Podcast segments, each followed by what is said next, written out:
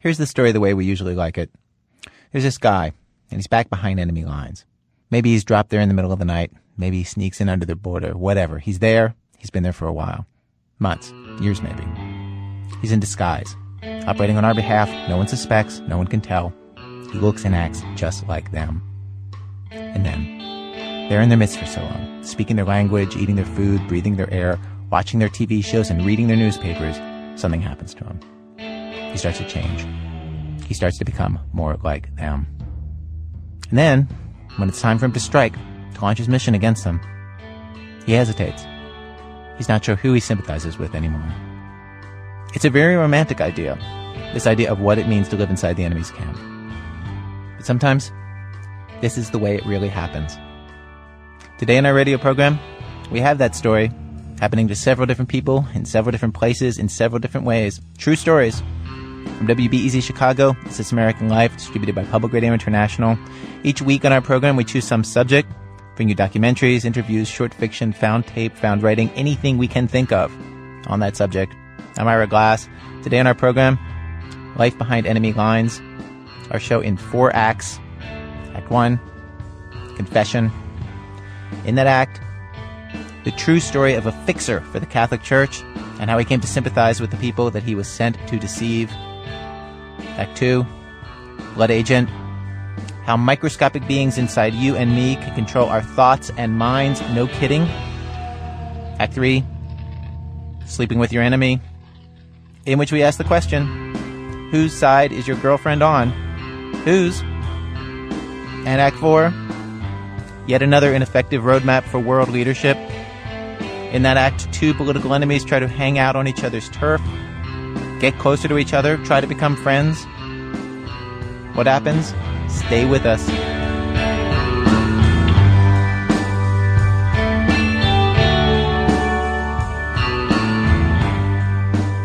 Act 1 Confession. This is the story of a young priest who is sent out on a series of jobs by church administrators to squelch some problems. And spending time out among the people, he finds it harder and harder to keep doing his job. Carl Marziali tells the tale from Los Angeles. Patrick Wall was just where he wanted to be at 26. He was a monk, studying theology at St. John's Monastery in rural Minnesota. He lived in a quiet room facing the lake. He looked forward to a life of study and prayer. It was late summer, 1991. The first day of that school started out pretty uneventful. Went to morning prayer at seven o'clock like normal. Uh, went down for breakfast like normal. Went back up to my room. Uh, was literally brushing my teeth when there was a knock on my door, which is extremely uh, out of the ordinary. And it, was Abbot Jerome Theisen. Uh, well, the abbot's a very quiet guy, and he usually never went up on that floor of the monastery.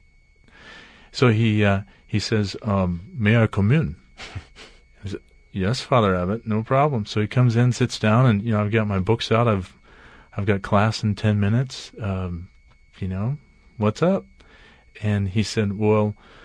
Father Dan Ward uh, has told me that uh, you would be a good person for this particular job, and we have a situation over in uh, St. Mary's Hall that um, we need to to uh, be a faculty resident.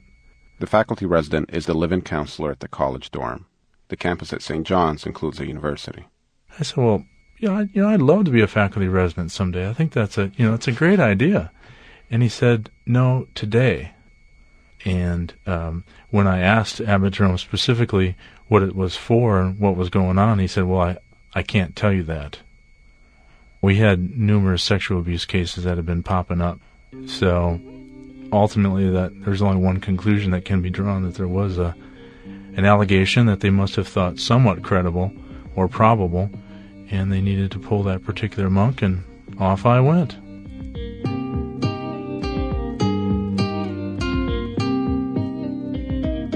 That afternoon, Wall moved his stuff out of his room and into the freshman dorm. His instructions were simple put the kids at ease and don't say anything about the monk you're replacing. He organized a pizza party for the students. He told them he was taking over as faculty resident, but that he couldn't say why. There were no questions. Wall didn't know it then, but he was being tested. Unfortunately for him, he passed.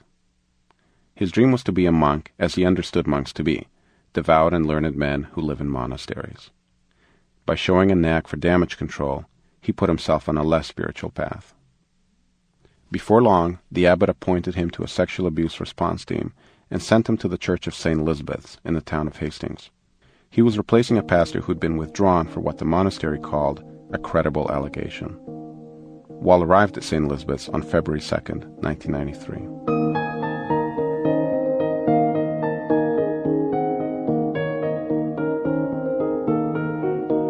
Replacing a pastor is not easy.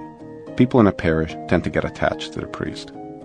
Replacing a disgraced pastor is harder. A lot of people believe their priest can do no wrong, and they are not shy about telling his replacement. They're very forward and forthright and and angry. And they said, you know, Father, I'm really sad that you're here. I'm really uh, sorry that you had to come because we we really liked, you know, the other monk. And uh, we don't think uh, he should have been removed. And that was it. And I said, uh, I'm, I'm really sorry that that particular monk had to be removed, and uh, I'm here because my abbot asked me to be here. I tried to be as uh, candid and simple as possible, but uh, I, simp- I, I, I've, I felt taken back, and I, I felt sad from the very beginning. And uh, I didn't enjoy that experience. At first, Wall tried to raise morale. He told parishioners what he himself had been told that the alleged abuse took place A, some time ago, and B, somewhere else. But it wasn't long before victims at St. Elizabeth's began coming forward.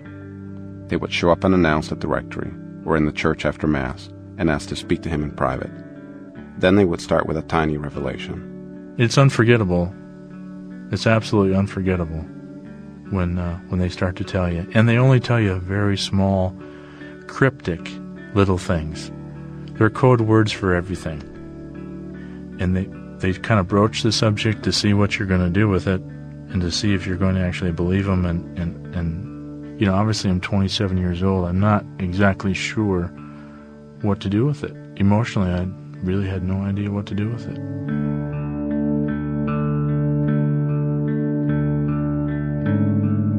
So, how did you deal with it when the victim or victims came forward and told you about what had happened? Do you try to comfort them? Do you try to tell them that? I mean, do you, what do you do? Do you try to restore their faith in the church, or uh, do you just listen and write up a, a complaint and send it on? You don't even write up a complaint. Basically, you you you get a, few of the facts and then you pass that on, you know, to the to the diocese, um, and honestly, it, it's unfortunately, it's easy to deal with because these people never go to church again because they really view that person as representing God. So it's hard for them to, to publicly ever celebrate or to uh, practice their faith again. Mm-hmm. So they, they just disappear, honestly. Did you ever wonder whether you should make a special effort when they came to you to uh, beyond beyond the effort that you might make to convince somebody else to come back to the church to to do something more for these victims or to offer them counseling or something to try to make up for what had happened?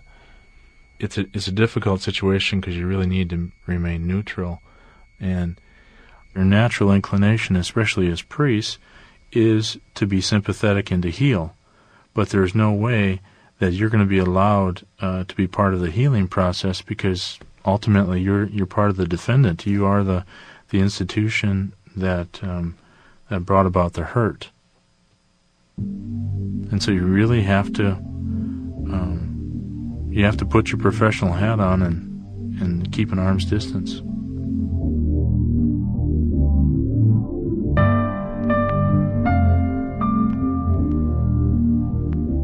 Wall survived the scandal at St. Elizabeth's, and he helped his superior survive it too. He never told parishioners about the allegations in their parish, and the stories he was hearing in private never became public.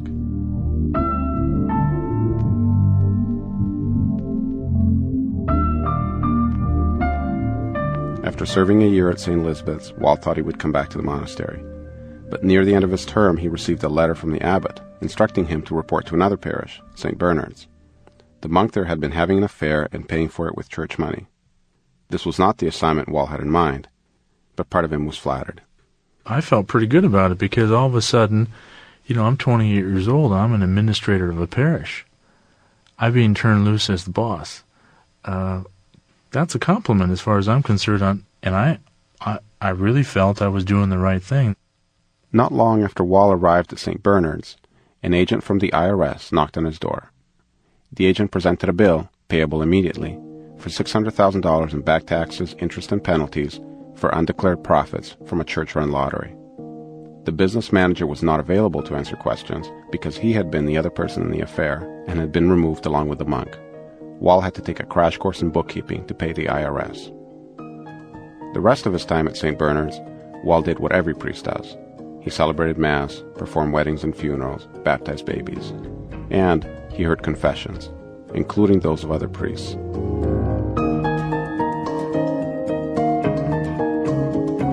Despite the headlines, the percentage of priests who have abused minors is relatively low. Celibacy is another story. In a recent Los Angeles Times poll, only one third of priests said they do not waver from the celibate life. After a while, Wall stopped thinking of broken vows as something foreign to his world. You know, once you see enough people fall and once you hear enough confessions of, of different priests, you look at yourself in the mirror and you say, Am I really any different and the chances of me maintaining a celibate way of life without failure along the way are so low that ultimately the um, either I have to change or the system needs to change. What about there must be a lot of priests who believe in being priests and have decided that the rule of celibacy is nonsense and so are willing to lead a double life of sorts. Was that um, that wasn't something that you considered. No, uh, that's really not my personality. I'm I'm a terrible liar. Oh, I uh, I turn red. I, I'm just I'm, I'm really bad. And and I had seen priests who maintained heterosexual relationships, you know, with uh, with women, and I saw the effects of it because it they it's it's a life of contradiction because the relationship is there, it's exclusive, but you can't profess it and and everyone around you knows what's going on, and that's not happiness. That that's not a, a true coming together. Um, I just couldn't see myself doing that. That's just not me. After St. Bernard's, the assignments kept coming. The next one was an affair between a priest and a nun. After that, a new parish where a teacher had abused a student and the priest was living with his housekeeper. Four years, four parishes, four scandals. There are good, dedicated priests out there, but they're not the ones who get replaced. By the very nature of his job, Wall was acquiring a skewed and depressing view of the priesthood. Did you ever ask not to be given those assignments? Yeah, I did, and I, I, I specifically asked to be able to come back to the prep school and teach. Um, but the the needs of the monastery were, were so great at that point that again it was only going to be another year. I was only going to have to go to St. Bernard's for another year. So it's uh, it sounds like a bad construction deal, you know. Two more weeks, give me two more weeks, and we'll be done. Uh, and it it just kept going on and kept going on. Meanwhile, the monks he replaced were getting exactly what Wall himself had asked for. They were going back to the monastery permanently. I'd run across them at community meetings and whenever we had chapter votes and and all that, and it's uh it's hard not to be judgmental. The other thing I, I found hard was that my whole career path was uh, driven by other people's mistakes. And that's the last thing I ever expected in monastic life. I really expected to um, work in a parish for a year, to go off to grad school, come back, teach, coach football at the university, and, and to live a you know a pretty darn good life a, a balance between prayer and teaching and uh, and you know working as a as a teacher. So they changed my my career path. They changed my uh, my whole trajectory in life. Without fully realizing it, Wall had been initiated into a brotherhood of priests known informally as fixers or cleaners. They replace problem priests, they hide things in the archives, they reassure the faithful.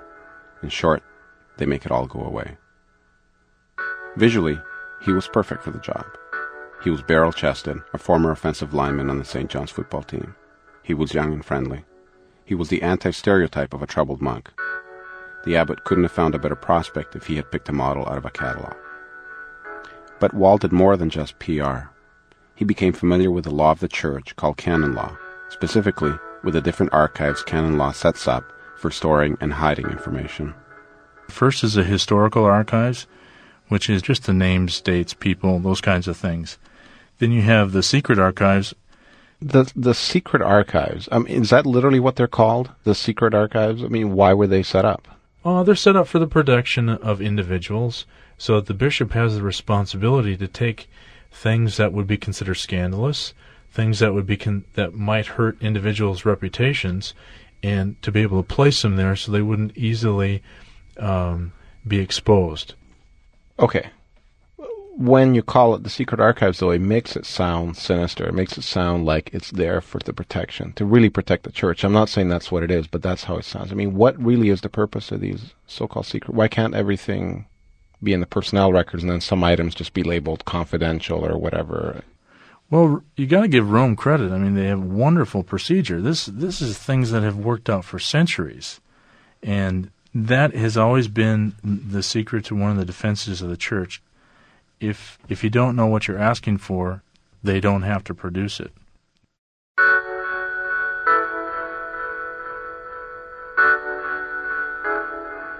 Did you ever, when you were working for the church, cleaning up these situations of abuse and having to tell parishioners some of the facts, but not all of the facts about what was going on, did you ever feel complicit in the cover up of all of this? I have some regrets, but um, I think I did it in, in good faith because I, I uh, as I was taught and as I believe that that was my role to to help the church in the long run and to uh, to be obedient to what I was asked to do. Um, and it's it's only in later on that as I had greater experience that uh, I couldn't support it any longer and I, I felt that if I was going to stay, I was going to not only support it, but I was going to get deeper into it. Um, I was going to be asked to do other assignments to uh, follow pedophiles. I was going to be asked to be on the finance council to try to figure out ways to mitigate uh, the huge financial costs of childhood sexual abuse by priests and religious. And I remember having an epiphany and uh, sitting on the porch at St. Mary's in Stillwater. And um, th- that's when I came to the conclusion that this is pretty much going to be my my career path. I'd be there for another year or two as the administrator, and then I would go on to to another assignment. And I just couldn't do it any longer.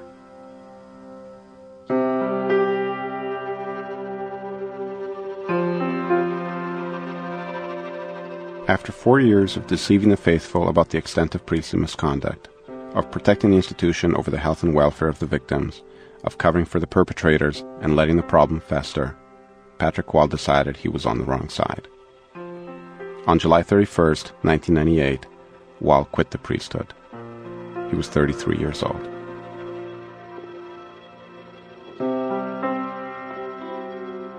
Leaving was difficult. If you want to leave honorably, you need permission, which doesn't come easily or quickly. It took more than a year in Wall's case. Then, once you're out, there are practical challenges, like trying to get a job with a Master of Theology on your resume. In the end, it was his experience as a fixer that translated best to the real world. Wall read an op ed in the LA Times by John Manly, an attorney who sues the church on behalf of sexual abuse victims. He essentially separated himself amongst all the different attorneys in saying that we need to protect the sheep and not the shepherd. It's not the, the, the problem of the victims. It's not the problem of the particular perpetrators per se, or some particular issue like homosexuality or, or whatever. The problem is within the institution itself. By this point, Wall was convinced that lawsuits were the only way to reform the church. He called Manly and offered to help. Soon they were on the phone constantly. Wall took him step by step through church bureaucracy. Manly was amazed. John didn't know um, all the different documents that are out there. And then John would be working on things and he'd call me up and, and say, dude, what do I do with this? You know, what does this mean? What am I supposed to do with it? What are other things can I, where else can I look? And I remember, um, I think he was quite surprised when I showed him the penal code of canon law and exactly what we need to ask for. He had, uh, he just couldn't believe it that it was there, that they would, um, have that, that level of sophistication.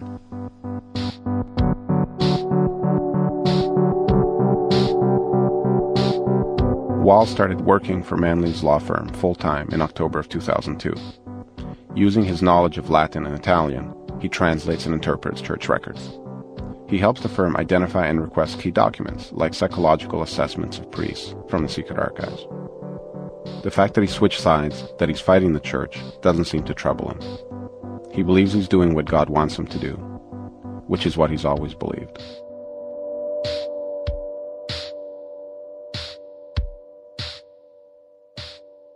There's another part to Wall's job at the firm, which doesn't have anything to do with case law. Last week, he stayed on the phone with a man for an hour and a half, listening to him talk about the priest who abused him and who might still be hurting other people. Wall finds himself talking to victims about all kinds of things. Everything he was not allowed to talk about before, back when he was a priest. I feel I really do pastoral work when I'm working with victims every day on every single issue. Before you were part of a holy order, and Mm-hmm. now you're working with a bunch of lawyers, and uh, it's hard to know. It's hard to know these days where priests belong on the ethical ladder, but most people know exactly where to put lawyers, and um, so it's just it's odd to hear you talk about this work being more fulfilling in some ways than what you were doing before. Well, we're dealing with people at the lowest ebb of where they're at. Um, they're dealing with the greatest pain they've ever experienced, and one of the greatest things that we find is that they can no longer participate in the sacramental life of the church because of the seven sacraments. The one thing that's really clear is that it takes a priest to administer the sacrament. And every sacrament is either through touching or it's through breath, through words. It's in close proximity to the priest. And that is the symbol of their abuse. So we're, we're, uh, we're dealing with um, some of the, the most damaged people within within the church, and it is a it's a very fulfilling ministry I find in being pastoral to uh, to be with them because honestly they're we're one of the few symbols of, of hope that they have.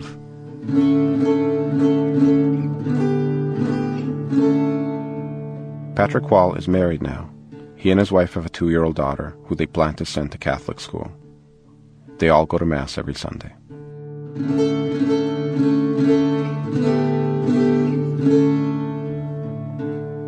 Carl Marziali attends Mass with his family in Los Angeles.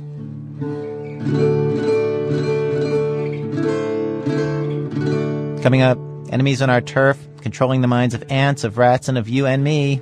This is not some whacked out conspiracy theory, my friend. This is science. Proof in a minute from Chicago Public Radio and Public Radio International when our program continues. Oh,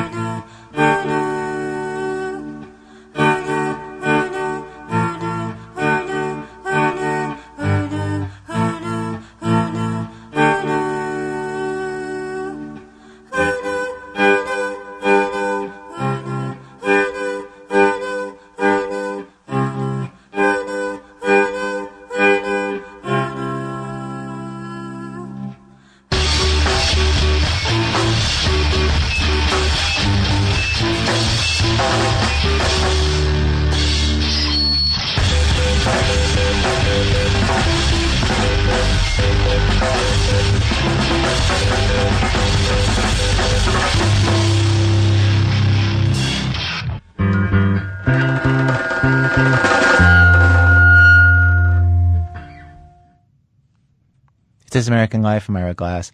Each week in our program, of course, we choose some theme, bring you a variety of different kinds of stories on that theme. Today's program, Enemy Camp, stories of what it means to work behind enemy lines.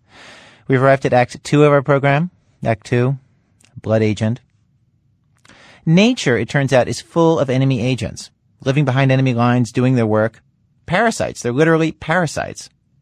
Carl Zimmer has written a book about the different strategies that these parasites use to survive, and it makes for weirdly compelling reading. For one thing, who knew how prevalent they were?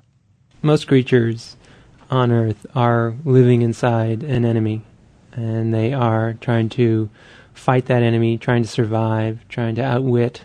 To, just to give people a sense of the range of things that different parasites do, could you could you tell the, the story of the, the the parasite that gets into ants, the lancet fluke? Sure. Well, uh, the lancet fluke is kind of a flatworm. Uh, it starts out um, as an egg on the ground, and a snail comes along and eats the egg, and uh, it kind of irritates the snail system. So eventually, it kind of coughs it up, and so there you have this sort of clump of kind of snail goo with a parasite in it. And while it's disgusting to us, to an ant, there's nothing more delicious than snail goo. So the ant comes along and it eats the snail goo and the parasite along with it. So now you have these flukes inside the ant. And once they recognize that they're inside an, ant, the ant, they start doing some strange things. Sort of as the sun is starting to go down, uh, while the other ants are probably heading back to the nest, it gets this uncontrollable urge to climb upward it wants to climb up. And what it generally does is it climbs up a blade of grass. And, and what's the advantage to the parasite for the ant to be up there? Well, it's not too obvious at first. I mean, you know, it's not like the parasite wants to take in a better view. Uh, the thing is that the thing is that there are these grazing mammals, sheep, cows, um, and that's one of their favorite grazing times, towards the end of the day. So the ant goes up there uh, sheep comes along, chews on the grass. The ant gets eaten, chewed up, dies. But the flukes inside the ant, they can survive the digestive uh, acids in the sheep's stomach. And actually, sheep are where they like to live. They're their final host. What's so amazing about that is, is not just the control that the that, that the parasite is having over the ant. That life cycle that you're describing is so complicated it's having to go through three different animals over the course of its normal life cycle. Yeah, um, there are actually some parasites that go through six or seven different animals to get through their life cycle. It's mind-boggling. It's really hard to talk about without without without kind of ascribing a kind of um, intentionality to them. You know, which which which they they don't have consciousness. They don't have they don't have brains in any way, and, and yet it's hard for us to even understand what they're doing without kind of like putting that on them. Yeah, because they, I think, because in a sense they are using us or, or using other animals or, or their other hosts uh, in such a, an intentional way, and and they seem to know so much. How does it say? How does a tapeworm inside a fish know that if it makes it flick and flail in a certain way, that it'll be easier for a bird to see it, so they can get inside that bird where it wants to be? It's amazing, and not only do they not have brains. A lot of them don't even have nerves. so it's just this this sinister chemical wisdom they have. And it seems it seems like all the parasites break down into two different groups. There are the kinds that actually get inside a host and then kill it off um, in, in, their drive to survive, and then there and then there are others which um, which actually just kind of live inside and are happily living inside forever. They want the host to survive. Could you just tell the example of, of the creature that eats the fish's tongue? Yeah, this is a um, particularly creepy one. Uh, the parasite in question is called an isopod, which is a kind of crustacean. Um, it looks like a little pill bug or something, but it lives in the water. And what it does is it uh, it swims into the mouth of a snapper, a fish, and when it's in there, it eats that fish's tongue. It just devours the tongue completely, but just the tongue. It stops there. Uh, but now this isopod, this parasite, does something very weird. It sort of turns around, so it's facing front, and kind of sort of sits, hunkers down exactly where the tongue used to be. So if you look in one of these fish's mouths, you see this tongue that has these little eyes on the end of it. It's amazing. And what scientists think then happens is that um, the fish can then sort of uh, use the parasite as its tongue. And it'll go out and it'll catch some food, it'll catch a fish, and will crush up the food on the back of this parasite. Um, the fish, I guess, doesn't mind too much if it can still get its meal, I guess. And the fish can then kind of get back to its life. So many of these stories j- just are such gross out stories on a visceral level. Well, you know, it's funny because, you know, it disturbs us when we talk about that when it comes to parasites. But, I mean, why doesn't it disturb us when we talk about a lion? We, you know, we name football teams after lions. Yeah. Uh, but we don't name, you know, football teams after tapeworms. You don't have the Chicago tapeworms or something like that. we don't want to think about it. But, you know, but we admire these predators. But what are these predators doing? These predators are taking advantage of of these other life forms. They're just sort of, you know, eating them from the outside, I guess you could say. Um, but, I mean, to my mind, it's just a lot more cool when they're on the inside trying to figure out how to how to make this work. You write, um, parasitologists tend to fall in love with the parasites they study. Talk about one of the ones that you kind of fell in love with. Um, I was sort of amazed by blood flukes. They cause this disease called bilharzia or schistosomiasis. Mm-hmm. and uh, you have to be careful. Like if you were to swim in a pond, say in Tanzania, chances are there are these blood flukes swimming around, and they're kind of look like a little missile. They're kind of whipping around through the water looking for human skin, and they um, they plunge in. They have these little chemicals on the surface that let them sort of burrow their way into your skin like it was butter or something. And then they travel through the arteries, and they might go through your body like three times before they end up in the place they want to be, which is your liver and blood flukes come in males and females. Now, females are kind of uh, long and thin, and the males are, have a funny kind of shape. They're sort of like a canoe with kind of little spikes in the trough.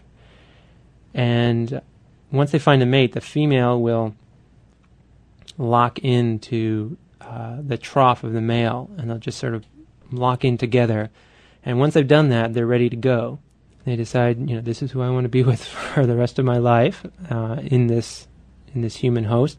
And so they're riding through your body, you know, uh, locked together on this on this uh, journey, uh, this this romantic uh, tunnel of love, I guess. Yeah, you, you, you're right that, that, that it's the most monogamous couple on earth. Yeah, I mean they're they're incredibly monogamous. These parasites aren't just you know faithful to each other; they are physically connected to each other for their whole life. And uh, scientists will sometimes try to pull them apart, see what happens. They crawl right back together again. Thinking about this as much as you have, d- do you start to see everything as being parasites? Um, I see a lot of things as being like parasites. Parasites are the most successful life form on Earth, um, and it could be as many as three parasites for every one free living species. It's hard to say. Huh. And if you're not a species that ha- that is living inside another thing, then you're a species with something living inside of you.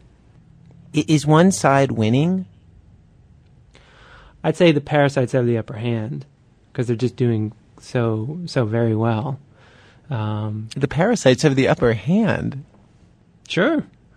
Yeah, I mean they have the most species. They're you know they're they're getting around all these defenses. I mean there are things they do that we just we either we don't know how they do it, or if we know how they do it, we can't reproduce it. We just stand in awe of it. I know, but but we but we know about them. They don't know about us. Like we we're the ones with the brains and the thinking and the consciousness. Well, uh, then maybe you're overselling your brain. You know, I mean, your brain is a wonderful thing, but these parasites are able to pull the strings in those brains in a lot of cases. Say, for example, you know, a rat. Um, you know, rats are, are very very smart animals. I mean, they're they know how to learn. They they they know how to figure out their surroundings.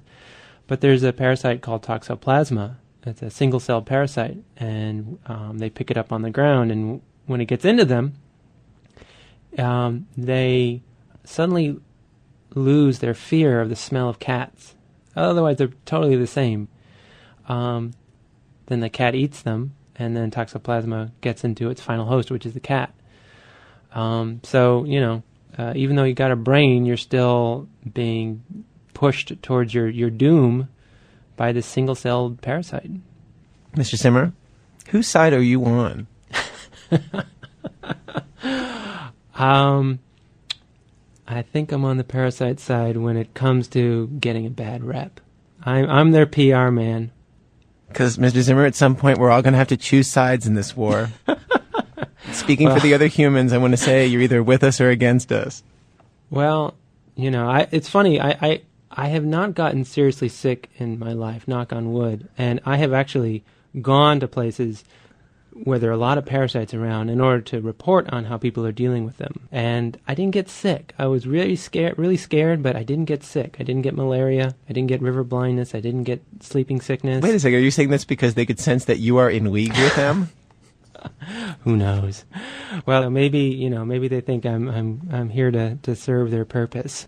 Carl Zimmer, his book, the perfect reading material if you ever want to have a long talk with an eight-year-old boy, is Parasite Rex.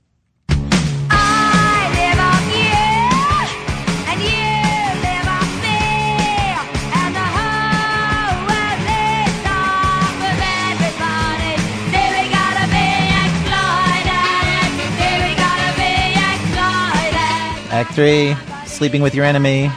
We have this story about what is hidden inside us, the secret agents within, from writer Etgar Keret. Among other things, he says that it is a story about his real life girlfriend. Actor Matt Malloy reads it for us. A warning to listeners before we begin.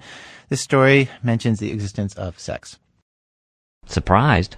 Of course I was surprised. You go out with a girl, first date, second date, a restaurant here, a movie there, always just matinees. You start sleeping together, sex is dynamite, and pretty soon there's feeling, too. And then, one day, she arrives all weepy. And you hug her and tell her to take it easy, that everything's okay. She says she can't stand it anymore. She has this secret. Not just a secret, something really awful, a curse. Something she's been wanting to tell you the whole time, but she didn't have the guts.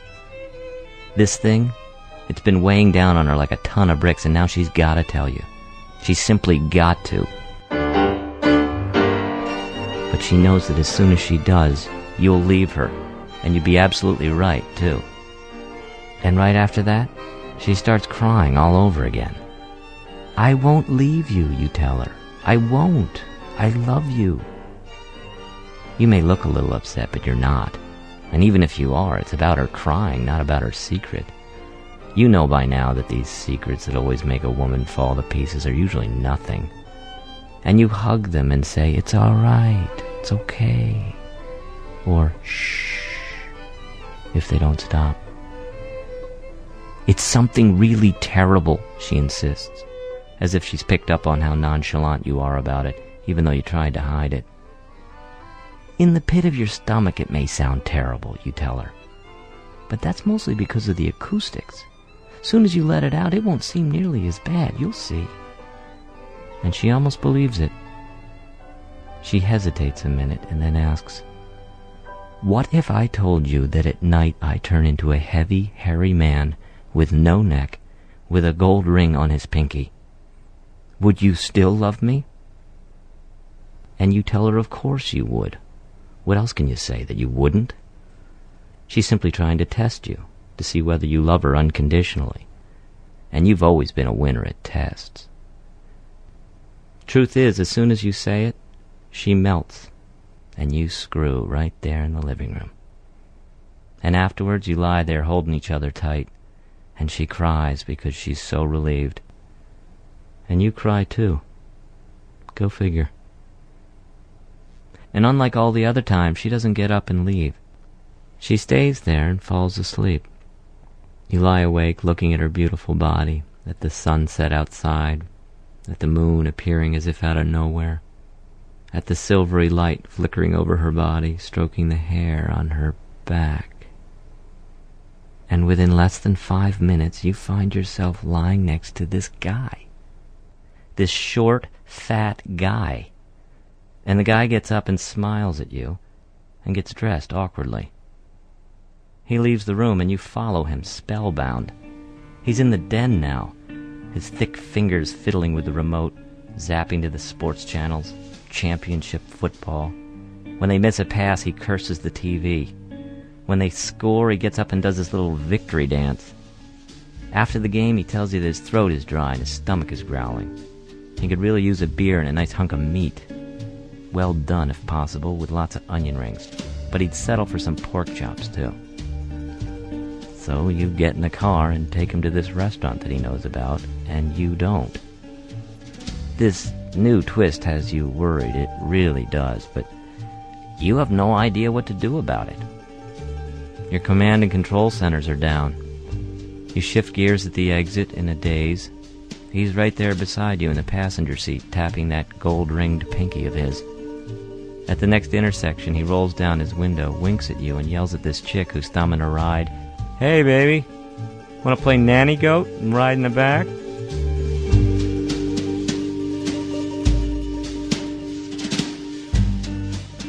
Later, the two of you pack in the steak and the chops and the onion rings till you're about to explode.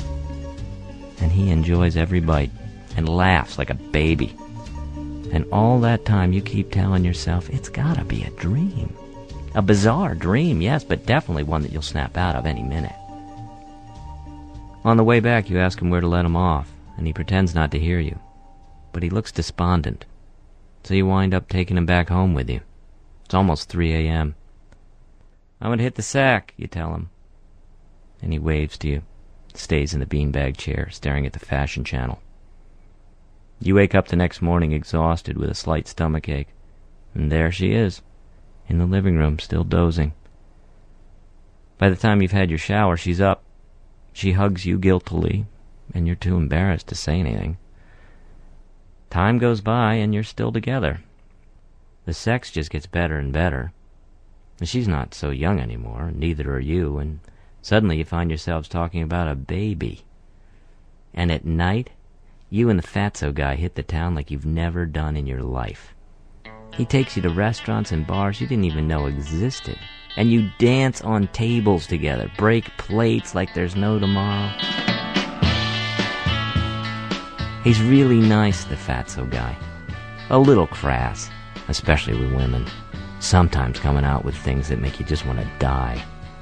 But other than that, he's great fun to be with. When you first met him, you didn't give a damn about football, but now you know every team. And whenever one of your favorites wins, you feel like you've made a wish and it's come true. Which is a pretty exceptional feeling for someone like you, who hardly knows what he wants most of the time. And so it goes. Every night you fall asleep with him struggling to stay awake for the early scores on ESPN.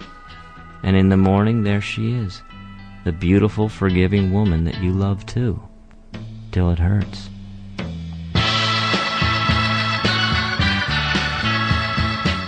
Matt Malloy, reading Etgar Keret's story Fatso. Keret is the author of a book of evocative, fable-like stories of everyday life called The Bus Driver Who Wanted to Be God. His story was translated into English by Miriam Shlesinger.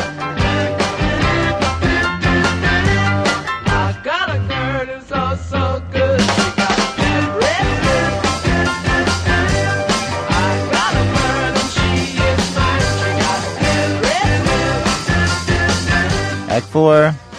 This is a story of people trying to take the high road. They are enemies, political enemies, living in each other's midst, trying to get along. It takes place in a mostly conservative town of just 5,000 people in upstate New York. Blue Chevigny has the story. Kathy and Joy can't quite recall the first time they talked to each other. But the one thing they're both very clear on is that their friendship started sometime after they'd already seen each other dozens of times, protesting on opposite sides of Main Street, on opposite sides of an issue. It was probably something com- a comment one of us made about the other one's sign or something, you know, along that line. Mm, but you don't usually hold signs. You usually held the flag and waved, so I don't know. It could have been about the fact that people would often drive by and beep. Remember this? They'd drive by and beep and they'd either wave at Joy and flip me the bird, or they'd beep and they'd wave at me and flip Joy the bird simultaneously. Kathy, an ordained minister in her late 40s with short salt and pepper hair, was protesting the war in Iraq every night at 7, standing with signs in the central square of her hometown with a dozen other people since the fall of 2002 before the war began. And across the street, from her window at work, Joy watched this night after night and got angrier and angrier. Joy's a blonde woman in her early 30s who works at a stock photo company just down the street from the square. I had heard the group, um, Not in Our Name, had heard of them. And I thought, well, you know, not in my name are they going to stand out there and protest against my country and, and my president and whatnot. And so that's what sort of inspired me. So one day, she invited her father, who also supported the war, to come out and protest the protesters. She stood across the street from them, waved a big flag, and smiled at passersby. She tried to go there every night, sometimes with one or two others, but often alone. Over time, it got more and more intense. Kathy, the anti war one, started coming to the town square by herself at all hours of the day to collect for UNICEF Iraq as an act of solidarity with the Iraqi people and the United Nations, which had refused to support the war. In response, Joy started coming to her spot in the mornings before work as well as after to counteract Kathy's near constant presence. And it was during one of those times when they were both standing by themselves that they struck up a friendship. This is Joy. She's come over and stood with me. She's even borrowed my flag one day. I had, you know, a big three by five flag on a pole, and What did what did you borrow the flag for? to burn. No. yeah. Why did I borrow the flag? Because I really believe that um, it's important for the protesters to hold on to the flag. How did you feel about that? I that was fine with me. It's you know, it's the flag. Why not share it? I mean, it's a symbol of everything that we hold dear, and don't we want to share that with everybody?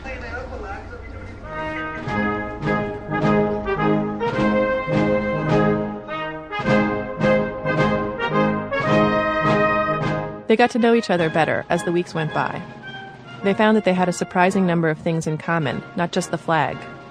They both had family members in the military who were in active duty in Iraq, and they would fill each other in on any news about them when they saw each other each day. Joy came to know Kathy's favorite lunch and coffee spots on Main Street. They had a similar sense of humor. But the thing that they both felt the most strongly was their pride that in spite of their political differences, they were able to bridge the gap between them and make peace, unlike the rest of the world. I think that we have there, we found a lot of common ground. I think that we're doing in this small town between us what I'd like to see our political leaders do more of.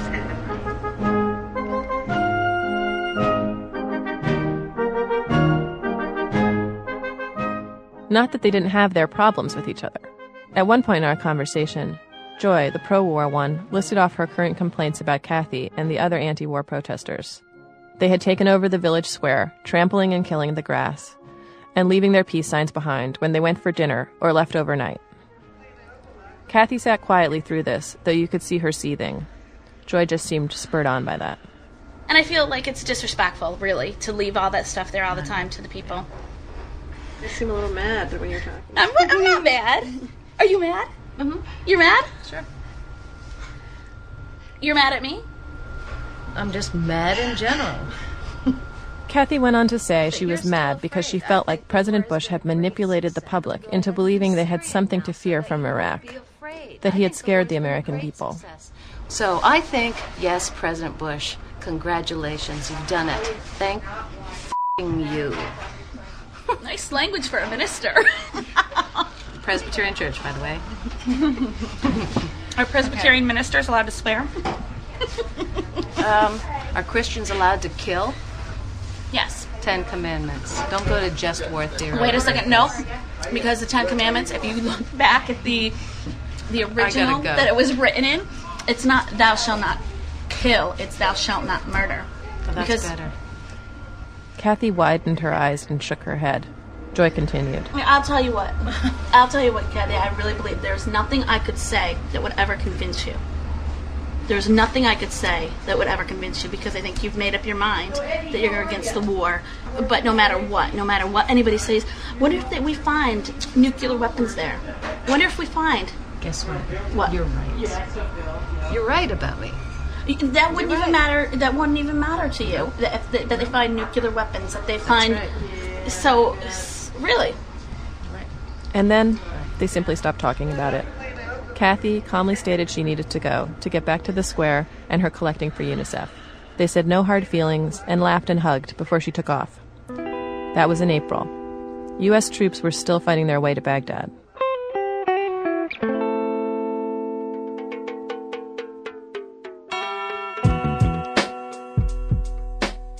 As I was leaving town that night, I thought it seemed so idyllic. These people in this little town who were able to be friends in spite of their staunchly opposed political views. Protesters from opposite camps don't usually sit down for coffee together at the end of the day. This seemed like a braver story, a story about putting yourself out on a limb more. In a small community, you can't ignore your opponents in a conflict, so you might as well walk across the street and shake their hand, introduce yourself, become friends. A couple of weeks after I talked to them, I called Kathy to check in, and her husband answered the phone. Apparently, there had been some development since my last visit. Kathy and Joy's ideal seeming friendship wasn't working so ideally anymore. I drove back up there, but this time Kathy and Joy asked to be interviewed separately. Remember how Joy was upset that the anti war protesters had been trampling the grass in the town square? Well, she and a few others went to the town board and requested formally that it be reseeded. The newly seeded area was cordoned off with yellow police tape that said crime scene on it. The peace protesters now had to stand outside of that area.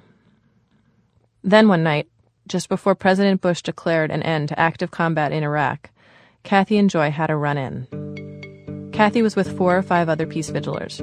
Joy was with her father, Walter, and it was his sign about UNICEF that sent Kathy over the edge.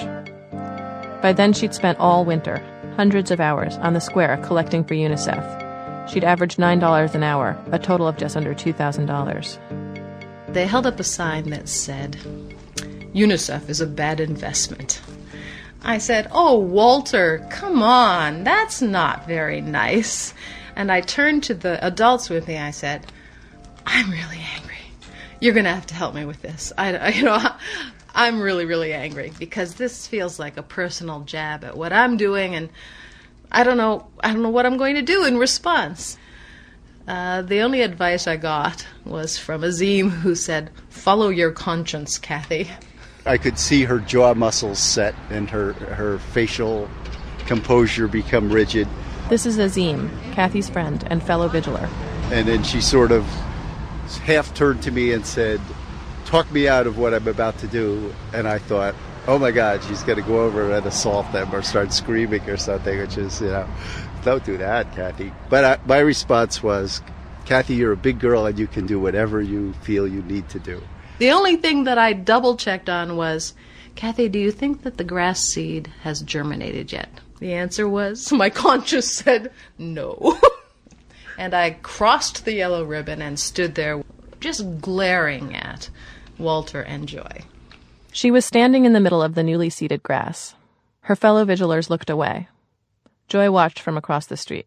I was um, I was just so shocked that she that she did it. I mean, it was like if she was mad at my, me or my dad. I mean, that was kind of why stand on the grass. I mean, that was like an attack on the whole village, if you will. That was a statement to the whole village. It wasn't like it was to us. Did she associate you with the grass being reseeded, or Well, I did ask to have the grass reseeded, but a lot of people in the village had been asking the board to have the grass reseeded. Within a half hour, a police car pulled up. It was a young officer, someone who used to mow Kathy's lawn. He told her she would have to step off the grass or she'd be arrested. Soon backup arrived. Facing two officers, Kathy made a decision to be arrested. She was driven to the town police station, charged with disorderly conduct, given a court date, and sent on her way. Here's Joy again. She took it very, very personally instead of that it was directed regarding, you know, the sign was regarding UNICEF. She felt like it was personal. At least that's what I've what I read in the paper. Since that night, Joy and Kathy haven't spoken.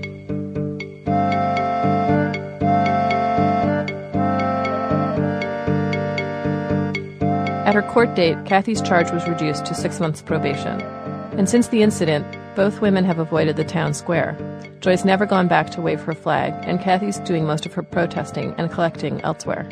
Joy's seen her a few times from her car. I've tried to catch her eye a couple times and she sort of I don't know, if she sees me coming it looks the other way. what if you two ran into each other in the supermarket? What would what do you think would happen?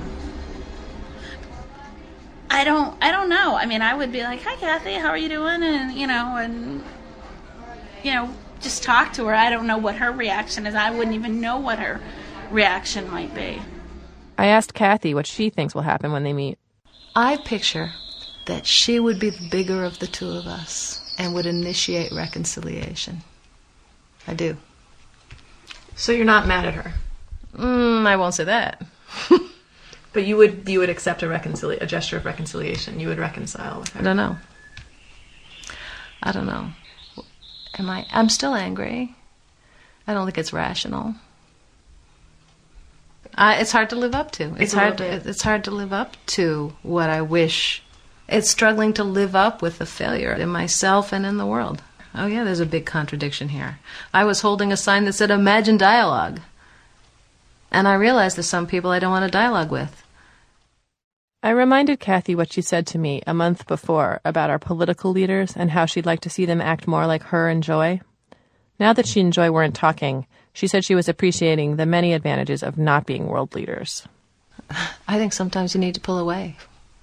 We have, I mean, Joy and I have the luxury of time to do that. Not the entire fate of the universe isn't resting on our shoulders. So we have time to pull away so that we can come back and try again.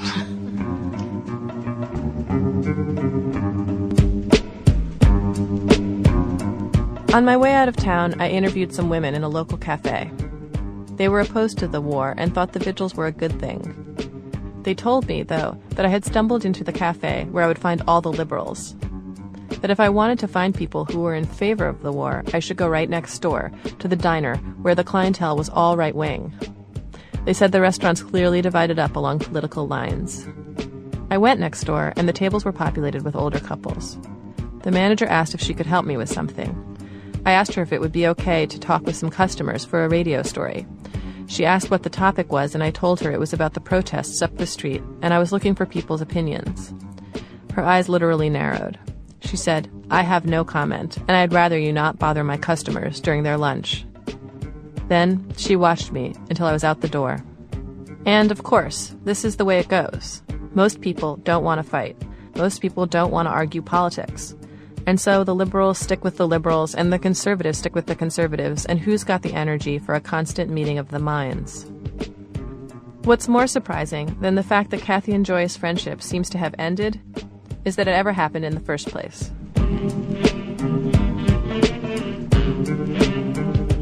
Blue Chevigny in New York City.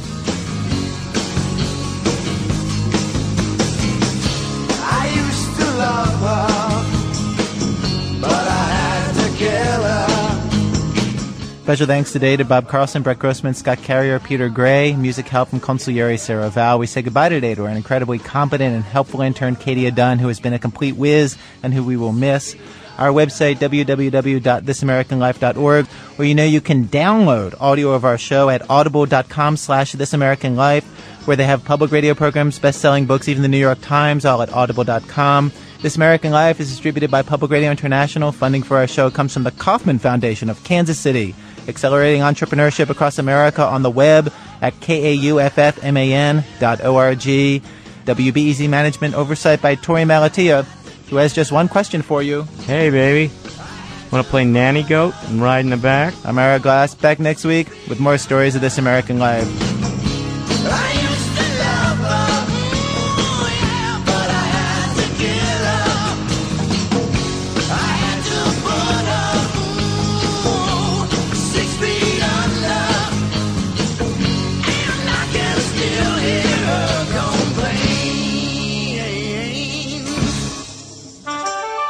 PRI, Public Radio International.